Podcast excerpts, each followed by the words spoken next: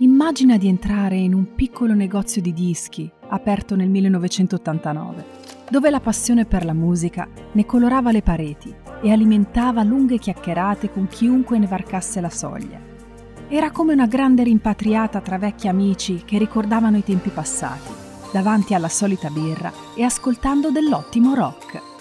Dopo oltre 30 anni siamo di nuovo qui con la stessa passione e la voglia di raccontarti la musica attraverso un podcast.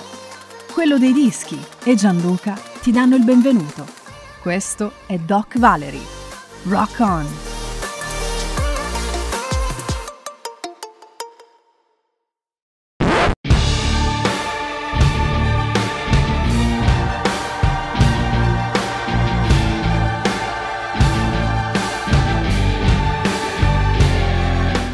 29 maggio del 1942 Bing Crosby incide White Christmas. Il brano fu scritto da Irving Berlin e il suo testo si ispira a quello di White Christmases. Di questa canzone sono state eseguite innumerevoli versioni, di cui anche una versione italiana, Bianco Natale, con 50 milioni di copie e il singolo discografico più venduto della storia.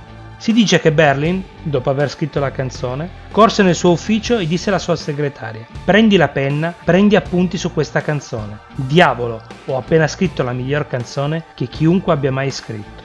L'incisione più famosa fu proprio quella di Bing Crosby del 1942, che arrivò addirittura in prima posizione nella classifica Billboard, dove ci rimase addirittura 11 settimane.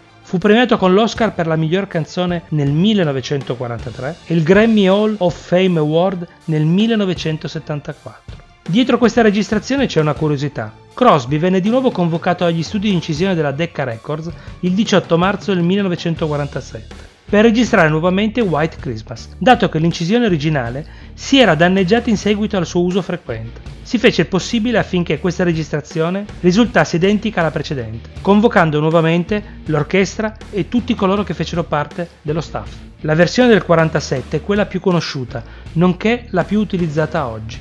Crosby fu molto modesto relativamente al successo ottenuto, dando il merito più alla canzone stessa che all'interprete. Questo era White Christmas di Bing Crosby.